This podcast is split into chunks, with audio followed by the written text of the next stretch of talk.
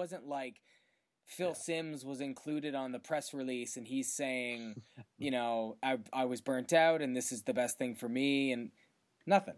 Just he still hasn't spoken to my knowledge. Like there hasn't been anything. Yeah. He's just laying low totally. And his kid, friggin' Chris, is going off on his podcast about it. oh, really? That, oh yeah, Jim Nantz had to sign off on this. He was part of the decision. All this stuff. He was saying that he's the one who told his dad that he was out. His dad apparently he's like, ah, I was the one who had to tell him. That's so that's what I'm saying, man. Jeez. The only thing that's interesting about the Romo stuff to me is that it's like zero experience. I'm like, okay, that's just bizarre. But hey, what you gonna Yeah. zero experience and a guy who's kind of known for being a little bit like I don't know. The word that comes to mind is clunky, but it's not even. It's not even that. He just seems to be a guy who's kind of like. I don't want to say botched it in the big moments, but it's not like he's like king clutch or anything. And then you're throwing him into this kind of like surefire trial by error type of scenario where you're just like, hmm, he might say something really hilarious or something. But we'll see. It'll be interesting for him. But I wasn't what I was expecting at all. I was just like, yeah, he's even going to Houston for sure. So no debate. All of a sudden, it was like TV, huh? Interesting, but I guess it's good money. It's the same with the coaches, right? Hard to argue that. Mm-hmm. Go and do mm-hmm. that gig, but anyway. When someone thinks you have the gift of the gab, and you have, uh, I don't know, they get the job real quick. But we're not here to talk about football. We're here to talk about the only important sport, the mixed martial arts. You are listening to the Hurt Take. This is the People's Podcast, right, Mitch? That's that's what you say, so I'm going to believe you. Well, I'm trying to think. Like I've been saying, you know, this is uh, the show for the fans by a couple fans, but now I'm thinking maybe we should just just go straight straight to it and call it the People's Podcast because I mean that's that's really what I'm trying to say here. This is for the people by the people. I like it, man. yes. See, barely a discussion, just an agreement. It's because it was so good. Yeah. All right. Yeah, well. It's... Oh, I'm sorry, I cut you off there, but I'm going to continue talking because I'm I'm just really excited for this podcast. Basically, the first show that we will record after one of the probably the most important cards so far this year, one of the more important fights so far this year. Melvin Manhoef got knocked out. Mitch, what a big story! Bellator went. oh, sorry, not that MMA card. UFC 210. Oh boy. This is why we can't have good things, Mitch. We can't have good things. UFC 210 is exactly the reason. I'm just gonna let you kick it off because I, I, was just I just don't even know what to say about the New York New York State Athletic Commission, Mitch. What the hell was that? You're fired up today, man. That was uh, that was an intense uh, intro there. I like it. It's hard not to be. yeah, well, it was a crazy weekend, I guess, right? So, but yeah, New York State Athletic Commission. I have no idea what a what a comedy of errors this entire weekend felt like. Um, you know, we start with this with the towel gate or whatever it's being called, the the insane weigh-in process that was, um, and that whole drama, and then leading into all sorts of craziness later that day with the with the Gonzalez fight and the whole you know, are they going to be allowed to fight? Are they not? Issue with with that and the uh, crazy breast implants. So that was a weird, weird one right from jump. And you look back all the way to well, you know UFC 205, and these. It just has been a weird start to MMA in New York overall. So um, it's interesting. And now Bellator's got a pay per view coming up there too. So pay close attention. I guess it seems like it's going to be a bit of a weird thing anytime they go into New York for the first little while. The only the only silver lining that I can take from this is it's like now that New York is a place they can go, at least we know that they're gonna they're gonna put a lot of cards there. So at least they're gonna learn really quickly, and maybe all these mistakes will get ironed out really soon. You know, like they're gonna be professionals really quick. That's that's the only thing I can hope for because they've already had three MMA cards, major MMA cards now, and and we should have expected that there would be these kinds of screw ups, but they're still just so amazing to behold. I mean, the Daniel Cormier pushing down a no, it wasn't just that. It was that he weighed in, didn't make weight. And so to everybody they thought, "Oh my god, like he can't he can't weigh in again. He's not, you know, he's not allowed to." But he leaves. He comes back and he weighs in again, this time pushing down on the towel, which by the way, I I friggin' scienced this up. I got a little scale in my bathroom. I stood on it, put my hands on the table, and just gave a light little push and I lost 2 pounds. So, I buy it. I definitely buy that. Uh, but it just, I don't know, man. Like, it was just, and then Johnson showed up literally like two, like a minute or two minutes before the cutoff time. So he stepped on the scale really close to the the weigh in cutoff. It it just seemed like they didn't know or were afraid to enforce their rules. I I don't know it, it, it was it was really I don't want to say upsetting. Obviously, it wasn't upsetting, but it did not instill confidence heading into the weekend. That's for sure. We had to have we had to have known that this was foreshadowing something to come.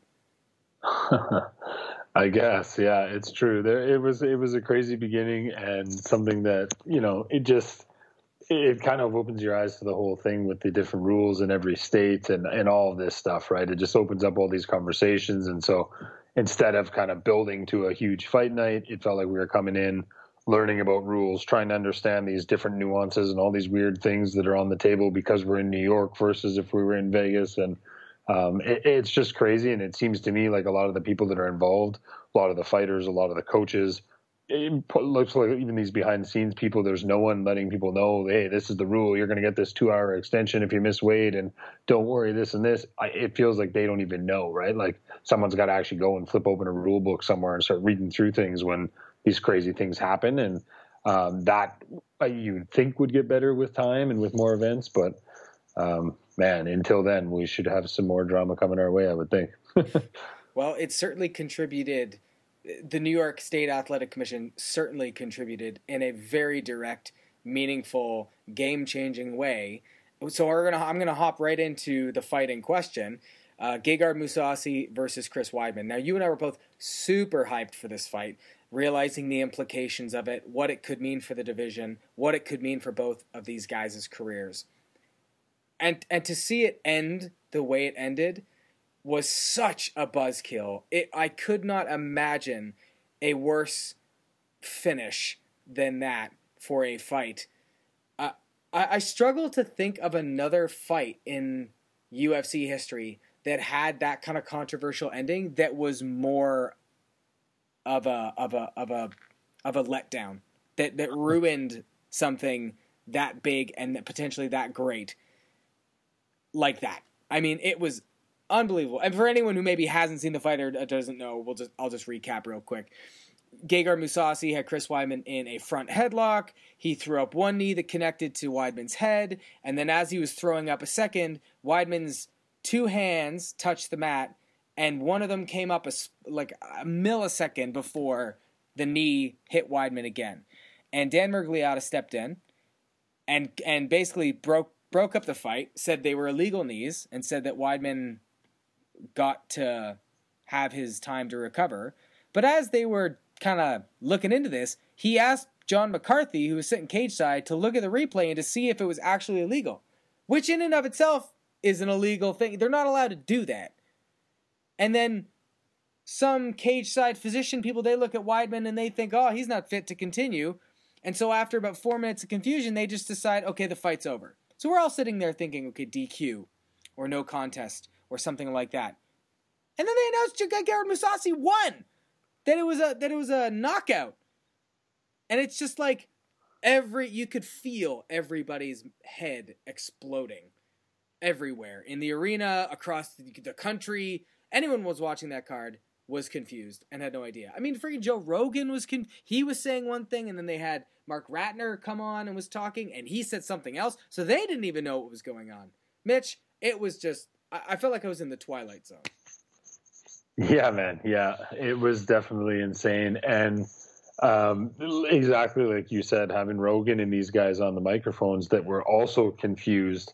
Um, it seemed to just kind of add to the whole thing, the magnitude of the whole thing. You're just sitting there, and and like you said, with them giving that five minute extension for him to rest or whatever the heck is happening, he remains sitting on the canvas the whole time. The camera's just sitting there. No one knows what's going on. It just felt like forever. It was a weird. Yeah. It, it felt like if it had just ended. Oh, it's an illegal knee. You know, boom, fight gets called. Da da da da. It ends within a minute or something. Doctor comes and checks on him. It ends. It would be controversial and all the craziness, but it just felt like because there was that weight it was just magnified the whole thing. It was just craziness. So, um, and then to see it end like that, it was it was very interesting. So, um, you got to say poor poor Chris Weidman to a degree. That's two different uh, fights in his home state of New York. The guy spent half his life trying to have the right to fight in his home state, uh, and now that's two in whatever it is, eight months.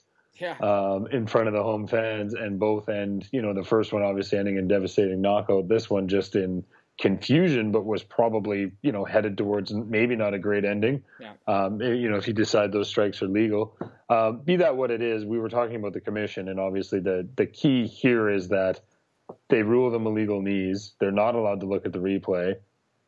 That's it. That's the only way the thing can end. His best case scenario it ends as a no contest. referee screw up, whatever you want to call it. It doesn't end in in a in a defeat. Um, so you know everybody's getting technical. Where his hands off the mat? Were they not? Were they not? It doesn't even matter. It's what it was called. It's how it was stopped.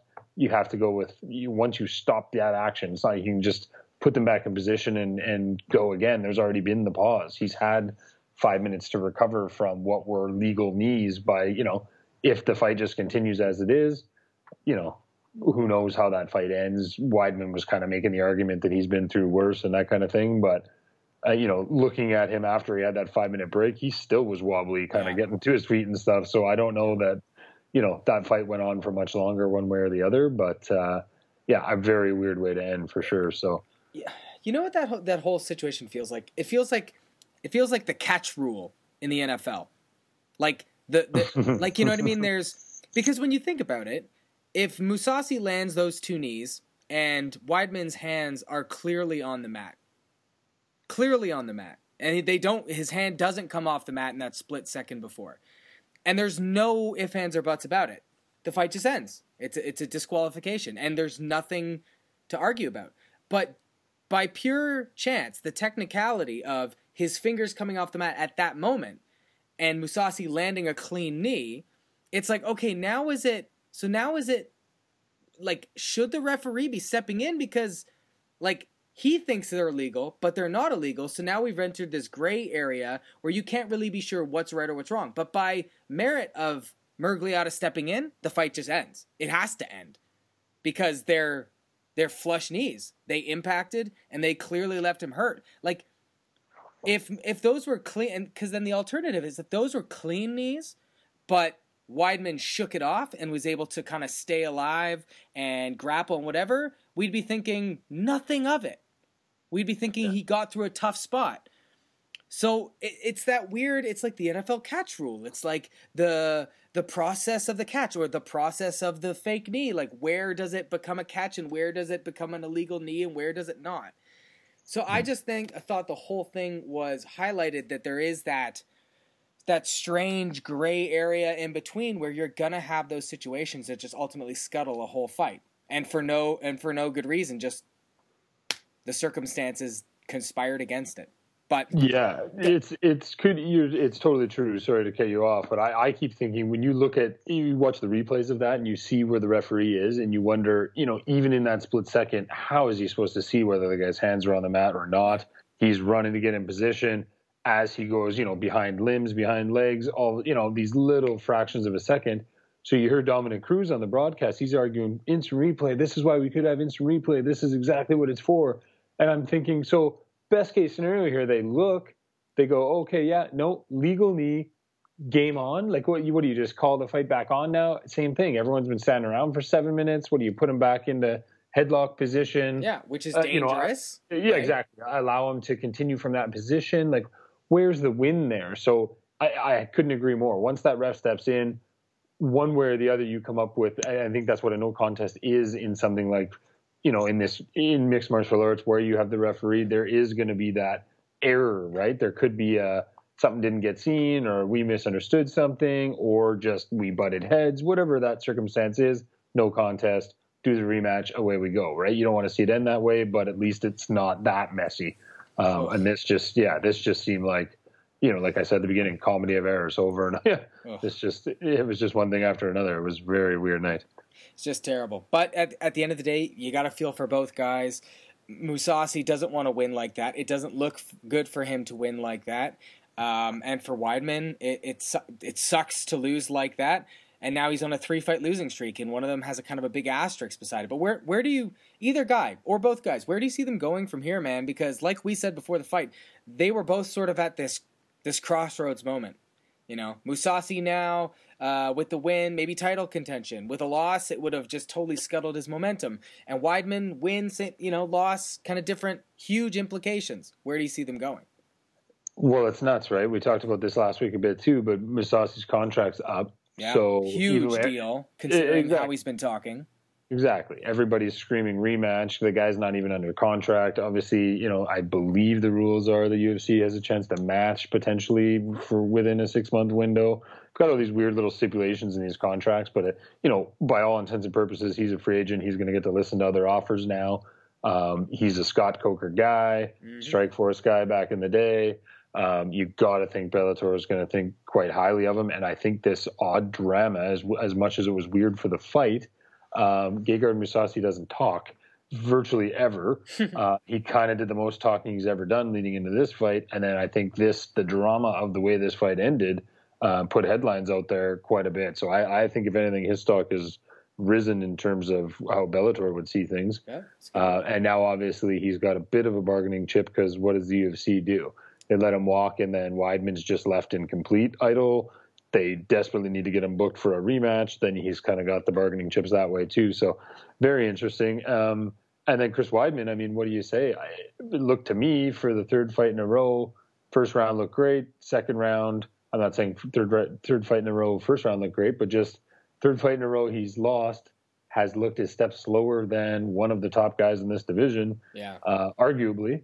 Um, he was starting to get picked apart a little bit there. Yeah, the arguably he was on his way to a loss anyway in that fight. He, yeah, he totally. I mean, he, he was taking him down in the first round, and then it just seemed like Kate Mousasi kind of figured out his space, his timing a little bit, and now you know now the takedown wasn't working as much. Mm-hmm. Uh, and let's be honest, this is a guy who's you know kind of notorious for being able to be taken down. So even the takedowns aren't something to write home about necessarily. Mm-hmm. So um, yeah, wasn't wasn't the the big seal of approval he was looking for going into the fight, obviously, in terms of Weidman. So, um, yeah, quite crazy. It, it's where either goes from here. I don't really think we have any idea right now. You've got to think the rematch probably happens, but I, I don't know. What do you think?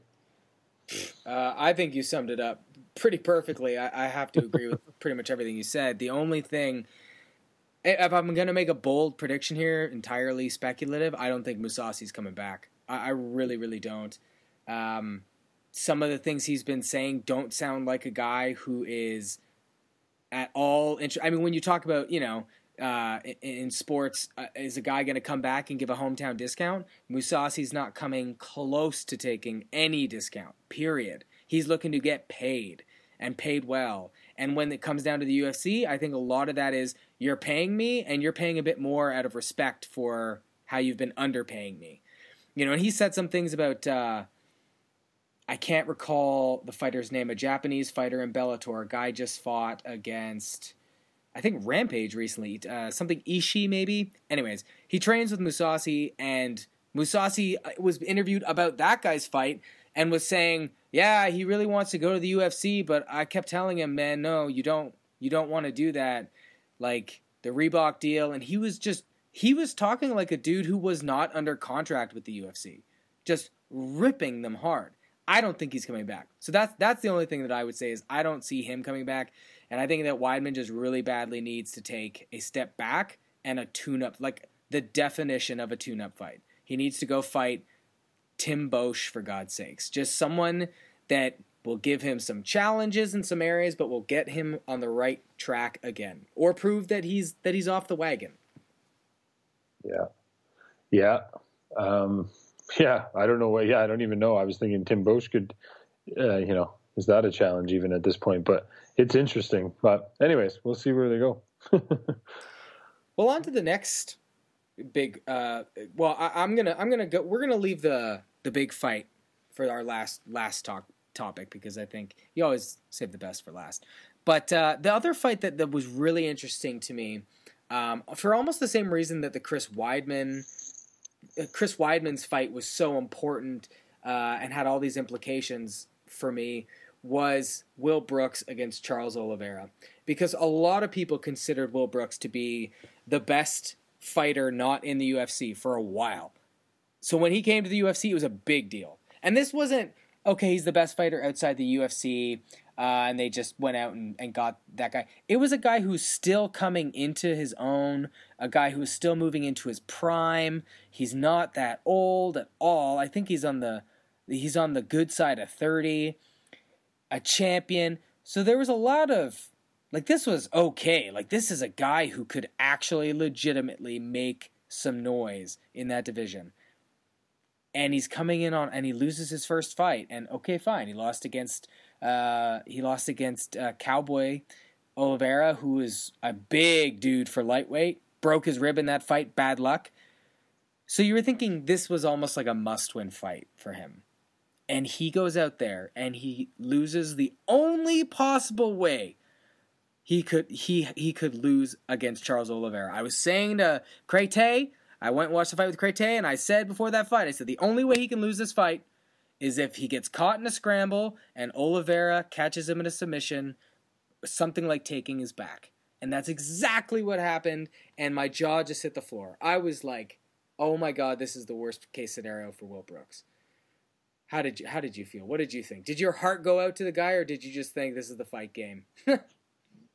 yeah, no, my heart didn't go to him. Um, it just is one of those things. Ill Will has looked nothing but uh, ill, I guess. Really, he's oh. not. Uh, he hasn't looked good in the UFC, and it's you know it's interesting. You see these guys come in from these other promotions. You see it time and time again.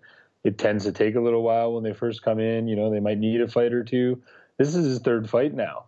He's now one and two in the UFC. You know he's got a win over Ross Pearson, and that's it and like you said, with that hype and with everything, I thought this was, uh, you know, going to be that fight where he started to kind of turn the corner and start to show us the true him. So a performance like this, it's you know anybody can get caught, but it was just in how quickly and how kind of you know devastating it all looked. To be honest, yeah. it just didn't seem like he had much much else going on. So it'll be very interesting to see how he can bounce back from this. But it was something exactly like you said. We, you know, everybody kind of thought big things for this guy coming in. So um, but is no joke either, right? He's a guy who's been around forever. Um, he's fought everyone, so he's never an easy out for anyone. So it's, I mean, you know, he's beat the who's who in the division. So it's one of those things where you're not, it's not embarrassing to lose to a guy like that, but um, just poor timing for Will Brooks. Yeah, and on the flip side of that too, you, when you actually realize that with that finish, Charles Oliveira is now tied for second in UFC history for submission finishes. Like you you kind of think to yourself, Charles Oliveira, really? Like he's been, yeah, nine submission finishes in the UFC. You, it does not get any better than that or more dangerous in the submission game. So, I mean, kudos to him. I, I've always really liked Charles Oliveira as a fighter. I think that he's got a bit of AJ Johnson in him, and when time comes to kind of fall apart and quit, he's good at that too. But man, he has a killer wow. instinct, dude. And when he gets a hold of you and he is like searching for submissions, you got to be scared he's going to find it. So he looked fantastic. Uh, yeah, just too bad for Will Brooks, man. I, I, really do think that that's that's a shame. As much for the fans because w- that's just one more name in the lightweight division that's kind of lost a bit of luster and needs to get that back. Be nice. It would have been nice if he'd won, and all of a sudden we're talking about another guy who possibly has title contention on him. But nope, guess not back in line, but that's lightweight. It's man, that division is deep, deep and scary. Okay. So we talked that fight. Do do you want to talk about Usman and Strickland at all, or do we just want to kind of touch on it a little bit? Because I mean, we we did hype that fight last week. hey, that's that's definitely your world, buddy. Um, why don't, why don't you go for that one? I feel like it doesn't take that much to to really describe it. Usman looked for real. That's that's about all I can say. He looked yeah. in great shape. He looked aggressive, mean. His striking was was was good. He pushed the pace. His grappling was unreal, and he's just dominated, start to finish. I don't really know how what else to say other than to say that we said one of the guys coming out of this fight was gonna be one of the next top five dudes and push for. And apparently, it's Kamaru Usman. Yeah, yeah, and he even sounded uh, sounded the part after the fight. He was, uh, you know, was was definitely not shy in in his post fight interviews and um, is is looking for another fight and is talking himself up in a good way. So it seems like he's you know he's getting it done in the cage and he's also pretty good on a mic and that's that's a good combination in today's world. So um, I definitely think we haven't seen the last of him. That's for darn sure, like we were saying. And uh, so I'm what I'm really impressed with most about this is when you consider the camp situation that he's in. He was one of the Blackzilian guys, and that camp has fallen right apart. And a lot of those guys have not, you know, seem to have not taken that split really well. But Usman is still he's surging, and that's a testament to him that he can keep his his eyes on the prize. And you know, I guess at least he listens to his coaches, unlike AJ, who we'll talk about in a minute.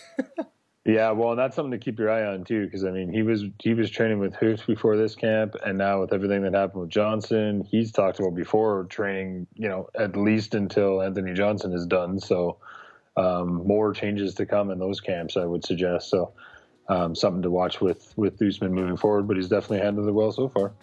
Well, I am excited to watch him continue to fight. That is yeah. that is for darn sure. All right. If you're listening, you probably love the content that we're putting out, right? Just a guess. Okay, maybe you do, maybe you don't. Maybe you get pissed off at a few things we say, but you're listening.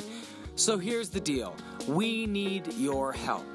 Go to iTunes and subscribe to the show, not the public podcasts. Review us, rate us. Every little bit helps.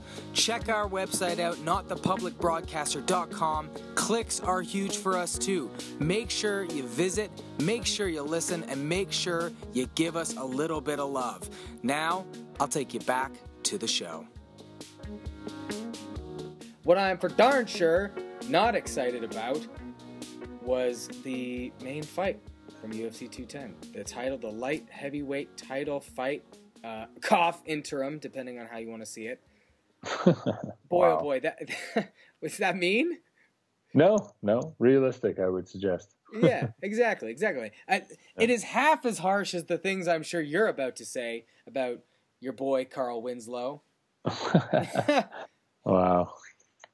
But yeah. that man, ah, that that fight it sucks when it's like because I know you're not a big Daniel Cormier fan, but I felt kind of crappy because he, he never.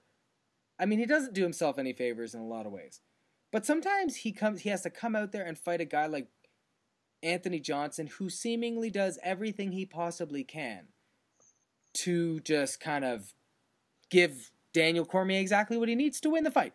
It's like, hey, I will, I will hand you this fight on a silver platter just, I'm going to do everything dumb. I'm not going to listen to my coaches. By the way, if you have not looked at the transcript of what his corner was saying to him during that fight, I, I encourage you to look it up. It's like a freaking Abbott and Costello scene. It is amazing. Literally, like, don't wrestle him. Why is he wrestling him? I don't know why he's wrestling him. Fuck Anthony. Stop wrestling him. It's amazing.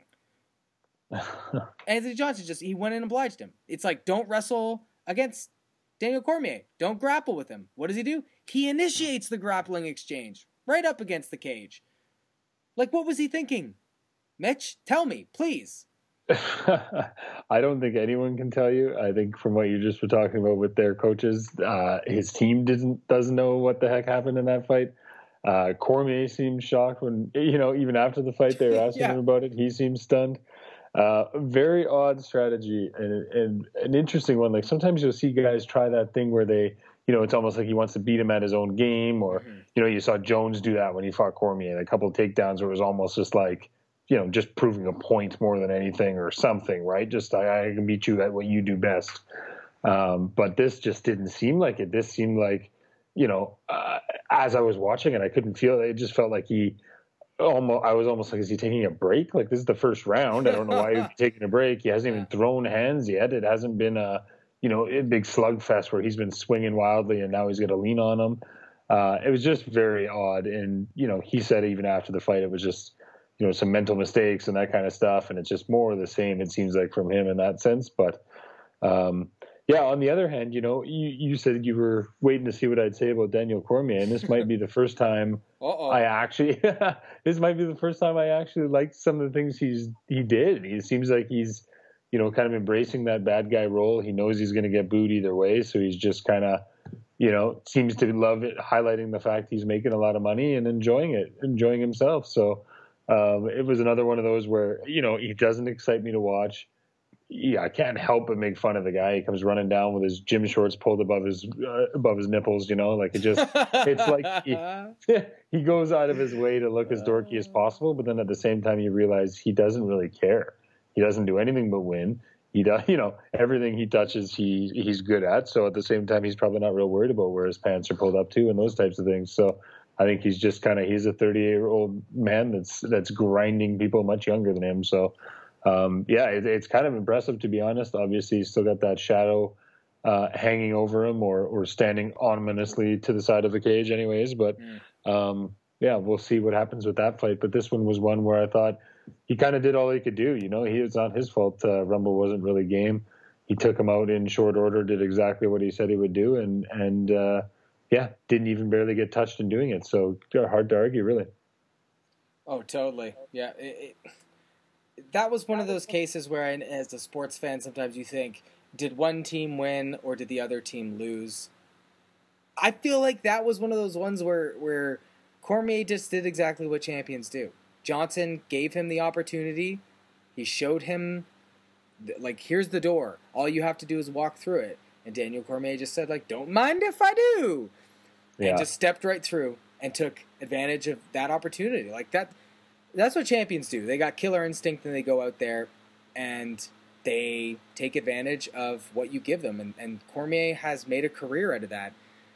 And it's amazing to me that like Daniel Cormier is legitimately, if his career were to end today, and you did not, if you were and you just blocked his name out and you just looked at a record, you'd be like, man, that guy's one of the best MMA fighters ever. And and nobody, I mean, not nobody, but he does not get that kind of respect. Like that reputation doesn't precede him. And to me, it is entirely 100% because of Jon Jones and that that is it. That is the specter of Jon Jones. It's amazing how in the fight game you can have this two careers are tied to each other. Like they define each other who your greatest opponent is. And for Daniel Cormier, that is and will forever be Jon Jones. And until he fights him again and either beats him or loses to him, I don't think people are going to talk about him the way that he deserves to be talked about as being one of the best of all time. Because once his career is over, you know, four or five years down the road, whether he beats Jones or not. I mean, if he, let's say, for instance, he doesn't beat Jones, they fight again and Jones beats him again. Five years down the road, people will say, yeah, but this is a dude who worked heavyweights and worked everybody else in that division, the same guys that Jones was working over largely. That he's Hall of Fame. Jones is better, but Cormier is he's right up there with him and I don't feel like anyone talks about him that way, and it's kind of a disappointment to me. Um, but then Daniel Cormier doesn't go, you know, doesn't do himself any favors and turns around and starts chirping Jimi Jimi Manuwa, and you're like, what? Really, Jimi freaking Manuwa? Why? Because he's a company man. That's why. Because he's a company man. That seemed that seemed like the most staged call out I've ever seen in my life. Like they, yeah, actually. they they knew they were both there. You know what I mean? They brought him in they they knew where they were sitting them. He seemed to know exactly where they were both sitting.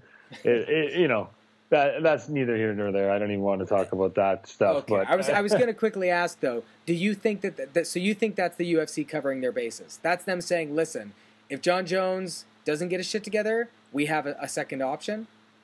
Hundred percent. Okay. Hundred percent. Yeah, they're they're covering their bases. They've got both guys there. Not only that, I mean, in the world we're in today, it's it's one comment, it's one little Twitter feud from you know something getting big. So the more irons you have in the fire, right? You you stoke both fires because even if he you know you need to have someone for those guys to fight when that fight ends, right? Yeah. So I, I think on that sense, it made sense for them to both be there. They had some nice hype leading up.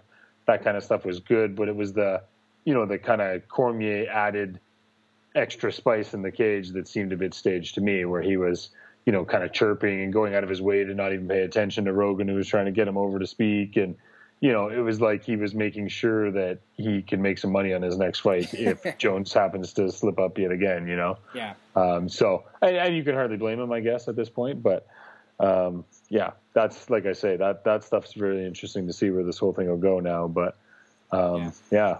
yeah. Yeah, definitely. I, mean, I, I, I feel like I could talk all day about the public image of Daniel Cormier. Honestly, I think it's one of the more fascinating kind of like why is this guy talked about the way he is sort of topics. And mm-hmm. one of the things that I was thinking, and now this is this is for anyone who's half familiar with pro wrestling, is he reminds me exactly of the public image of Roman Reigns who is like you said the exact words that people would say about Roman Reigns, company man. Like WWE is staged, it's all set up. These guys are built. They're supposed to be characters and all this stuff. And, and MMA is obviously far more organic. But the way that the crowds react to both of those guys, one of them made up and the other one not made up, is exactly the same. It's completely fascinating to me that someone who's a made up character, fans revolt against them because they think, oh, he's he's made by the company. We, he's being sold to us as the guy we're supposed to like. Meanwhile, Daniel Cormier is just sort of that's who he is, and he just does as the UF. You know, he's just trying to do right by the company, and he's just trying to be who he is. And fans think the exact same thing about him that he's just sort of like a sellout, and that he's gonna have a company man. And even Daniel Cormier realizes that. He said it in the press conference after the fact. He brought up Roman Reigns and was like, "Oh man, I'm just like him." And I was like, yes, that is exactly who you're like. It's, I don't know. I, it's just weird to me, Mitch. I mean, obviously, because of present company, you're not a big fan of him and all this stuff, and it's just like, I'm neither really here nor there. I really respect Daniel Cormier in a lot of ways, but on the other hand, I see why people don't like him, but I also don't see how people can not like him as much as they don't like him. wow. I might have to rewind that and listen back on some of that stuff because that you just went on for a while there, my man. I'm not too sure, but just, I I don't know. You're fired up over this. Here's where I disagree. Here's where I disagree wholeheartedly, and I think the reason what we're not I, I don't understand the WWE references. I apologize. It's not my world. I'll I'll just pretend that you're 100 percent right, and he's exactly like this well, Roman whoever. But let's just move on from that. I think when you look at this, the reason he gets booed, the reason people think he's fake, I did call him a company man, and there's some of that. He works on the Fox and that kind of stuff. I do think when people see guys announcing and things, it kind of blurs the lines a little bit for them. But more importantly than any of that, he has a belt that nobody believes he won. Right. Jon Jones had a belt taken from him. If he comes back now and fights Jones again and loses, you said before you know, now he's 19 and 2 or 20 and 2, whatever his record will be. He's beat the who's who. He's won at heavyweight, da da da. No one will care. He'll be a loser. People will think he's a loser. It will continue because they will have been validated in the belief that he never was a champion. He never had a belt. Right. He's a fake champion. He'll never be seen as a champion. If he doesn't beat Jones, I think the only way he gets lucky is if Jones screws up. He doesn't have to fight him you know, maybe we can let him go and say, yeah, he's a champion. You can pull out the rest of that resume and everything's there. And that sounds harsh, but I don't know that it is. I think that's that, you know, it, maybe it's a little unfair and you see it in everything. Um, you know, there's a reason there's this kind of, there's always the, you know, the, the one and the 1A. There's always that guy who can't quite reach that level, whatever it is. He might be the same championships exactly, but we always talk about him, not the other guy. You know what I mean? There's always that. And, and Cormier is just that lovable loser. He's always going to be that guy. But if he doesn't beat Jones, he to me there's I, I think he gets very little respect when you start talking about Hall of Fame and stuff. Maybe if the you know the UFC or something was pushing for it, but not it's not going to be clamored for by the fans. He's not going to be remembered for anything but not being able to beat Jon Jones, in my opinion. Fair or unfair? I mean, the guy's got a resume an unbelievable resume when you look at it um, in terms of combat sports. Period. Olympic wrestler, Strikeforce champion, all the rest of it. He's kind of done everything, and to be doing what he's doing at 38 is insane, realistically. because um, that's actually kind of one of the one of the storylines coming in. I started believing in a little bit, or not believing in, but kind of starting to think about a little bit was that these two fought two years ago.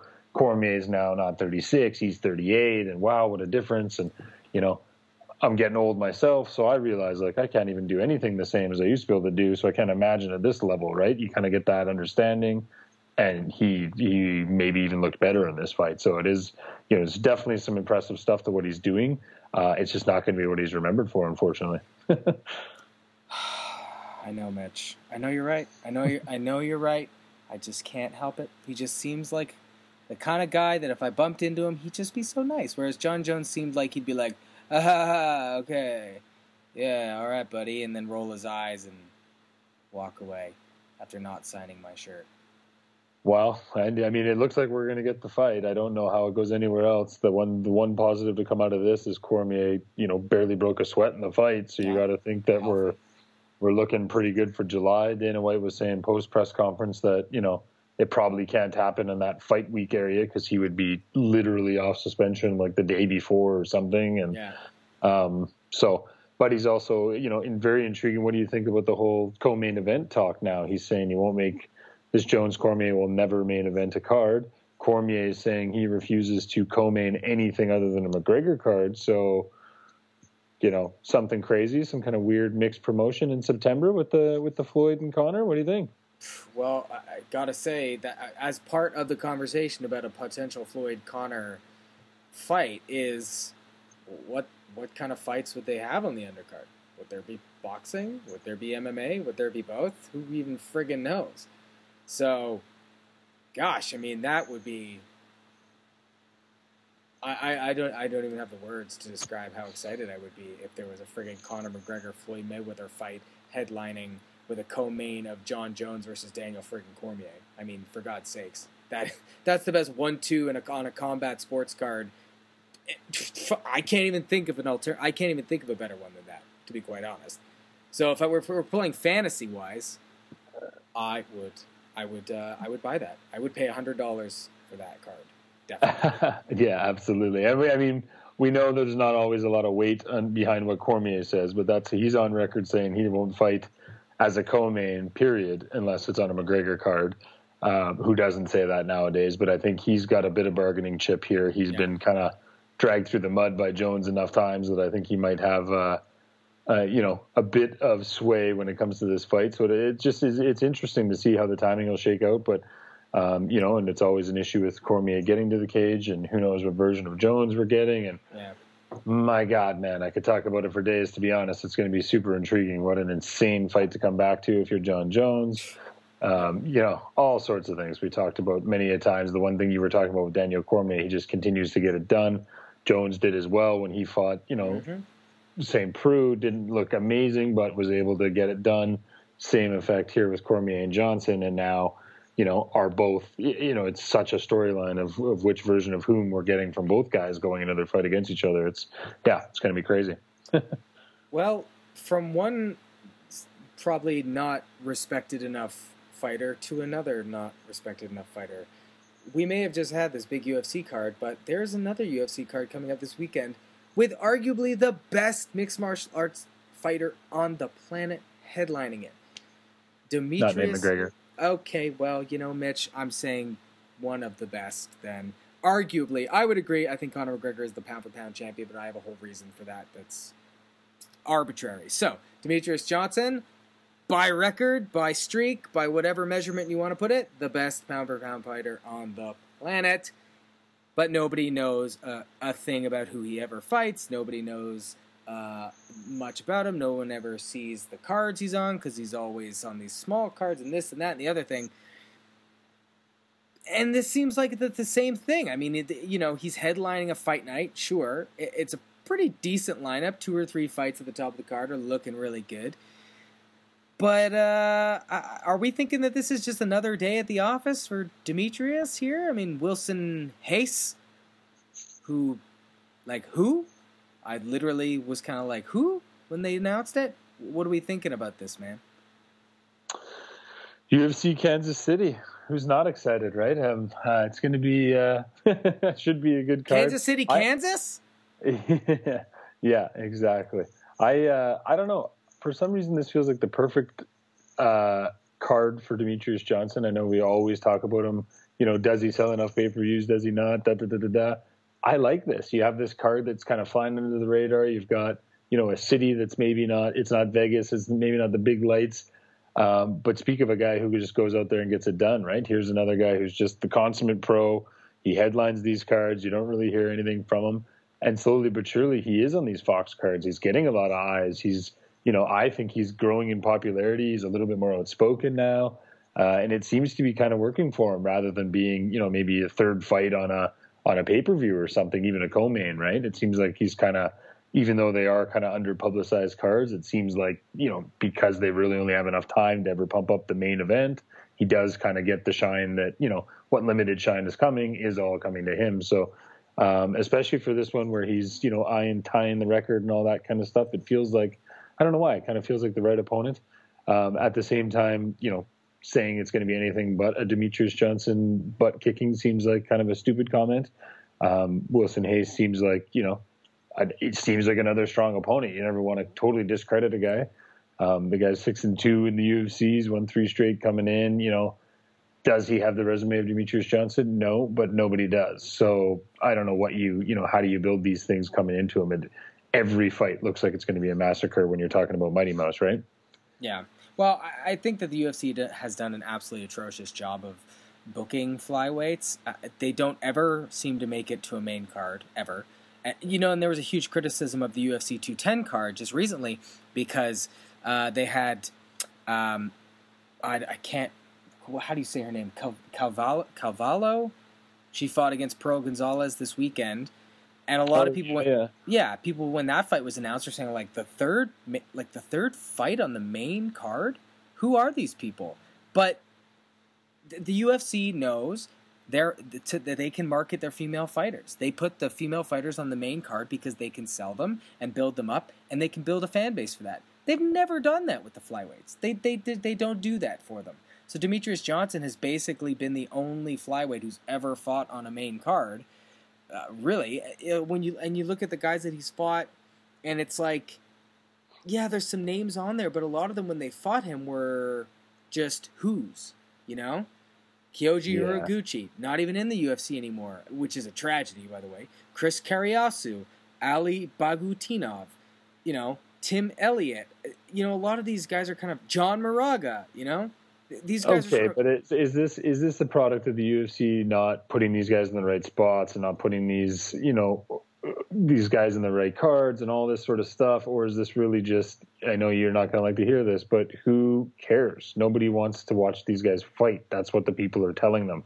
That's why they're buried on the prelims. That's why they're, you know, they're not headlining pay per views. You're saying these, you know, Cynthia Calvillo and and Pearl Gonzalez are on the main card. It's because people want to see these girls fight. That ratings are through the roof when the girls are fighting. This is just a reality. It was something we didn't see coming as the sport's progressing, it's just the facts. The other facts that seem to be becoming more and more apparent, as much as no one wants to hear it, people don't want to see these little guys fight. They are, you know what I mean? They're not.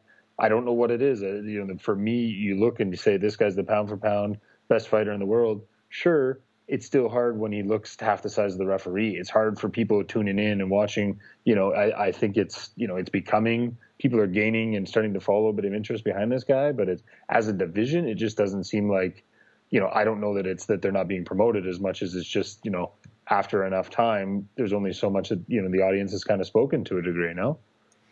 Yeah, I think I think that definitely plays some into it, but I think that that's sometimes too simplistic because at the same time, to create a demand, sometimes you have to create the market for it. Sometimes there's you got to disrupt it a little bit.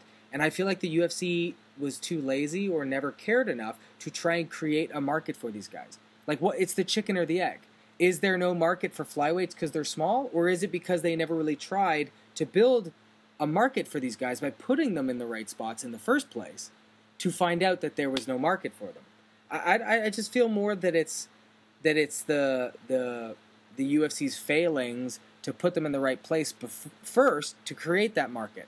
But we're talking about something else entirely. Are, are you excited to be, see Demetrius fight this weekend? Like, are you a fan? Oh yeah, I definitely am. I, you know, and I would say it, it does kind of tie into the whole size thing and everything we talked about. I think it took a bit of time to grow on me to some extent. That division and kind of learning those fighters and gaining appreciation for what you're seeing. Right, they're they're moving at such a speed. I, I think it took a you know a bit of the instant replay catching up, some of the announcers to catch up to what some of what these guys are doing, um, just so we can even appreciate it. Right, I think the first few times I would have seen Demetrius fight, I probably didn't even know what was going on half the time. Like half his fights are over before you even know what the heck just happened. It takes you three replays to know, you know, just to follow along with the sequence and some of this stuff. So, um, yeah, I'm definitely a fan. I'm excited to see him fight. Um, and like I said, I said going in, I kind of think this is the perfect spot for him. This is the card where, you know, I look to a card, I look and go, oh wow, he's on the top of it, perfect, and there's some depth to the card, free on television, great. This is this is a perfect weekend. So, um, yeah, definitely excited. Do you, you? expect? Well, yeah, of course. I, am I'm, I'm a huge Demetrius Johnson fan. I think the guy is yeah. the most well-rounded, balanced, as near to a perfect MMA fighter as you're ever going to find. Um, hasn't hasn't lost since 2011. Yeah, come on, that's that's un- insane. yeah, he's unreal. He's unreal, and he wins in all sorts of different ways. Is the part that, like I said, like if you appreciate, if you just remember that this is a guy who just he, you know, does he finish fights? Yeah, I mean, he had a reputation for a bit that maybe he didn't, but he finishes fights. He submits guys. He knocks dudes out. He beats guys in the clinch. He beats guys with wrestling. He beats guys with his kickboxing. He beats, you know, he does everything. He's so fun to watch, and it's so great to see that depth of skill. Um, but I, I, fully expect him to beat Wilson Reis and to to tie that record with Anderson Silva. I it will be a great moment. I'm a big fan. Um, but we're not going to talk about him anymore because we're going to talk about a card, uh, a fight that everybody wants to see because they're ladies fighting, Mitch, according to you. That's what the, the people are there to see. Rose Namajunas versus Michelle, the karate hottie, Waterson. I mean, gosh. I, now I see why. Now I see why you why why you say that. Now I understand. Just saying their names Rose Namajunas and Michelle the Karate Hottie Waterson. Now I know why people don't watch Mighty Mouse. yeah, no, it's true.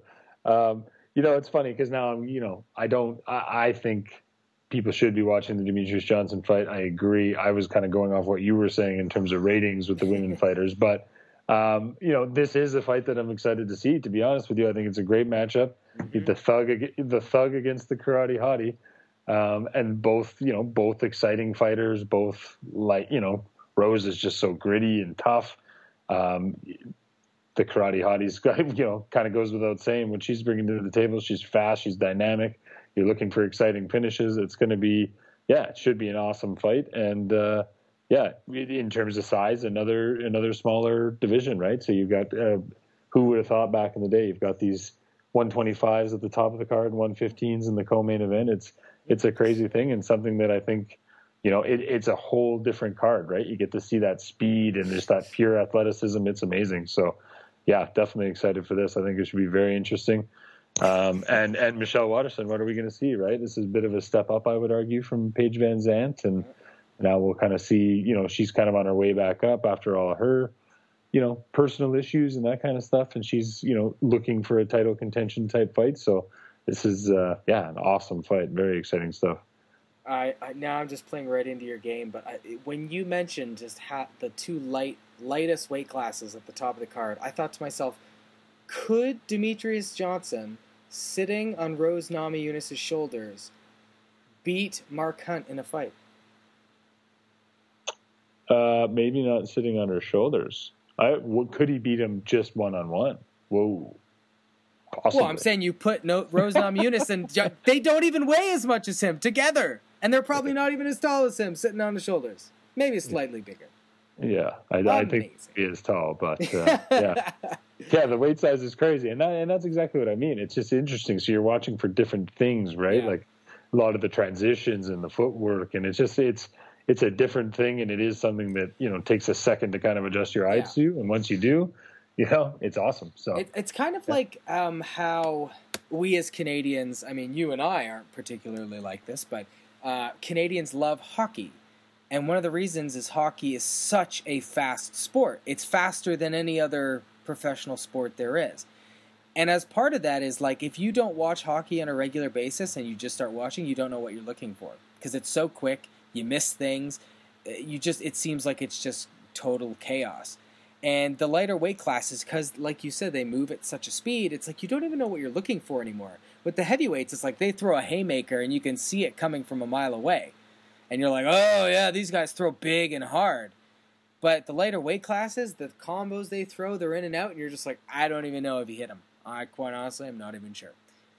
Uh, yeah, and I, and I think with the sizes, they're less of the you know you see less of the one trick pony type of stuff, right? You see less yeah. of the Rumble Johnsons, who everyone in the world knows. Well, you think you know what you're going to get from them, anyways. but you you know with these with the a lot of the smaller weight classes, they are they mix it up a lot more. They're used to having to you know, train with guys that are bigger than them, fight people that are bigger than them, and that type of stuff, and they end up with more diverse skills. It just kind of, yeah, it's it kind of goes without saying you're going to see something and exciting. That's the word that comes to mind when I think of you know these these ladies or or Mighty Mouse, obviously, right? It's just exciting. It's going to be quick and sudden, and you know, it just doesn't you know maybe feel the same for whatever reason, and and uh, yeah, it's going to be good to see. And this is another great showcase for those for the weight divisions for sure. Yeah, I'm excited for this fight. I think it's got a lot of implications for both fighters. I think I think Rose is really at that stage of is she ever going to pan out like a lot of people suspected? This is a fighter who Ronda Rousey touted as being, "Oh, I think she could be the next me." As silly as that is to, for someone to say, anyways. Um, and she is now not. She's not doing so hot. I think she's five and three. Not the greatest record to have when you're supposed to a, a next great. Meanwhile, Michelle Waterson streaking right now. If if she wins, very well could have a title shot all lined up. So, a lot of implications for this fight. Okay, we're getting really tight for time, but I know that you so badly wanted to talk about one Patrick Cummins. Why, Mitch? Why do you want to bring up Patrick Cummins? to be fair, not, I don't know that I even really, you know, I just think everyone in the world should see his selfie. That's basically all I'm going to say his post fight from an ambulance selfie uh, is just something to see. You've got to see it, really. Uh, quite amazing. That's really all I wanted to talk about. To me, we talked about this last week, but the the stories and the you know the kind of the craziness that is the sport of mixed martial arts outside of the actual fighting to me blows me away sometimes and this yeah. is just another case look at this man's face yeah. look at his face and the, i mean he just went through a war won two straight rounds to come. You know, he lost the first round handily, got his got his butt kicked. Quite frankly, his face can kind of attest to it. And just smiling ear to ear, posting a selfie, blows my mind. You know, in an ambulance, right? In an ambulance, yeah. I, I, get I get a paper cut and I'm out for three weeks. You know, I got, I, got, I got to call everyone I work for and quit. You know, I can't type. Well, I got a paper cut. What am I supposed to do? Got a big band aid and this guy's smiling ear to ear. He has a beauty mustache going on. I don't know. How do you not want to talk about that, really? I, I have to admit that it is an endearing picture. It sort of sums up, like you said, uh, it sums up the sport for good and bad in all in all the ways and all the ways that we love this sport. That that picture kind of puts it together for me. Uh, I have to agree. I'm not a Cummins fan necessarily, uh, but but I thought that that was just a, a nice way to kind of kind of end uh, my weekend after the debauchery that was UFC 210. To to see that picture, I kind of put a smile on my face and maybe say, you know what, things are going to be okay. We do deserve good things. We do deserve. Well, it's it's a nice reminder that the card was actually quite had a lot of stuff going on for it up until those last two fights. Right, a lot of the undercard stuff was great. The first three on the main card were great. It really was kind of I, I kind of was, you know, I was looking at it the next day and thinking, yeah, that, you know, it was just kind of a reminder of everything that was that was good on the card, I guess, in a weird way. So, well, uh, last note as we segue, as we ride off into the sunset, we as Canadians are obliged to give a farewell, thank you, applause to one Patrick Cote. Some people may think he's just a middle card journeyman kind of guy. But I'll tell you what, that's a dude who fought Anderson Silva. That is a dude who stuck around, a below average athlete, really not an amazing athlete, stuck around in the UFC for as long as he did, left, came back, and always was a game guy. Always seemed to be improving. Always worked really hard. Um, sad to see him go. Honestly, I always enjoyed when I saw Cote's name on a card. I always thought, oh yeah, Patrick Cote, man, that guy's still going at it. So, um, retiring from the sport of mixed martial arts, one of the great Canadian MMA fighters. I mean, that's saying something, but you know. yeah, you know, crazy when you think about the facts. uh, you know, most of most people remember his fight against Anderson Silva. That was in 2008. The crazy thing to me is we're in 2017. That fight ends it, you know, he loses. It, they get to talk to him. He announces that he's, you know, he's retiring from the sport, and I was almost shocked. That's how much this guy was able to reinvent himself in the last few years. You know, he yeah. was he was competitive again. He was good again. He didn't seem out of place on a main card, even though you know there had been a few years kind of in the middle there where he was rebuilding himself, and um, it, I think that kind of speaks to the toughness and the grittiness that he had. But it's something that um, yeah, I, that's the one thing that really stuck with me is that I was I was genuinely a little bit shocked when he made that announcement, and he'd been around for 15 years. I mean, you shouldn't be that shocked, but he was still competing at that high of a level, and and that fight, even on Saturday night, that fight was fun. It was fun to watch, and it was mm-hmm. you know I would have liked to see a bit better of a result, but it was it was competitive and, and game exactly like you say. So yeah, sad to see him go, and uh, yeah, hats off. What can you say? Great career. Well, Patrick Cote, eh? We're gonna crack a Labatt's for you, buddy. Cheers on a good career, eh? Congratulations, right off into the sunset. You earned it. Go watch the Montreal Canadiens. No. Wow! Wow! Sorry. All all things Canadiana right there. Oh boy. I tried. I tried. Mitch, thank you for joining me once again. Thank you, sir. You have been listening to the Hurt Take, the People's Podcast. Thank you very much. We will see you next week.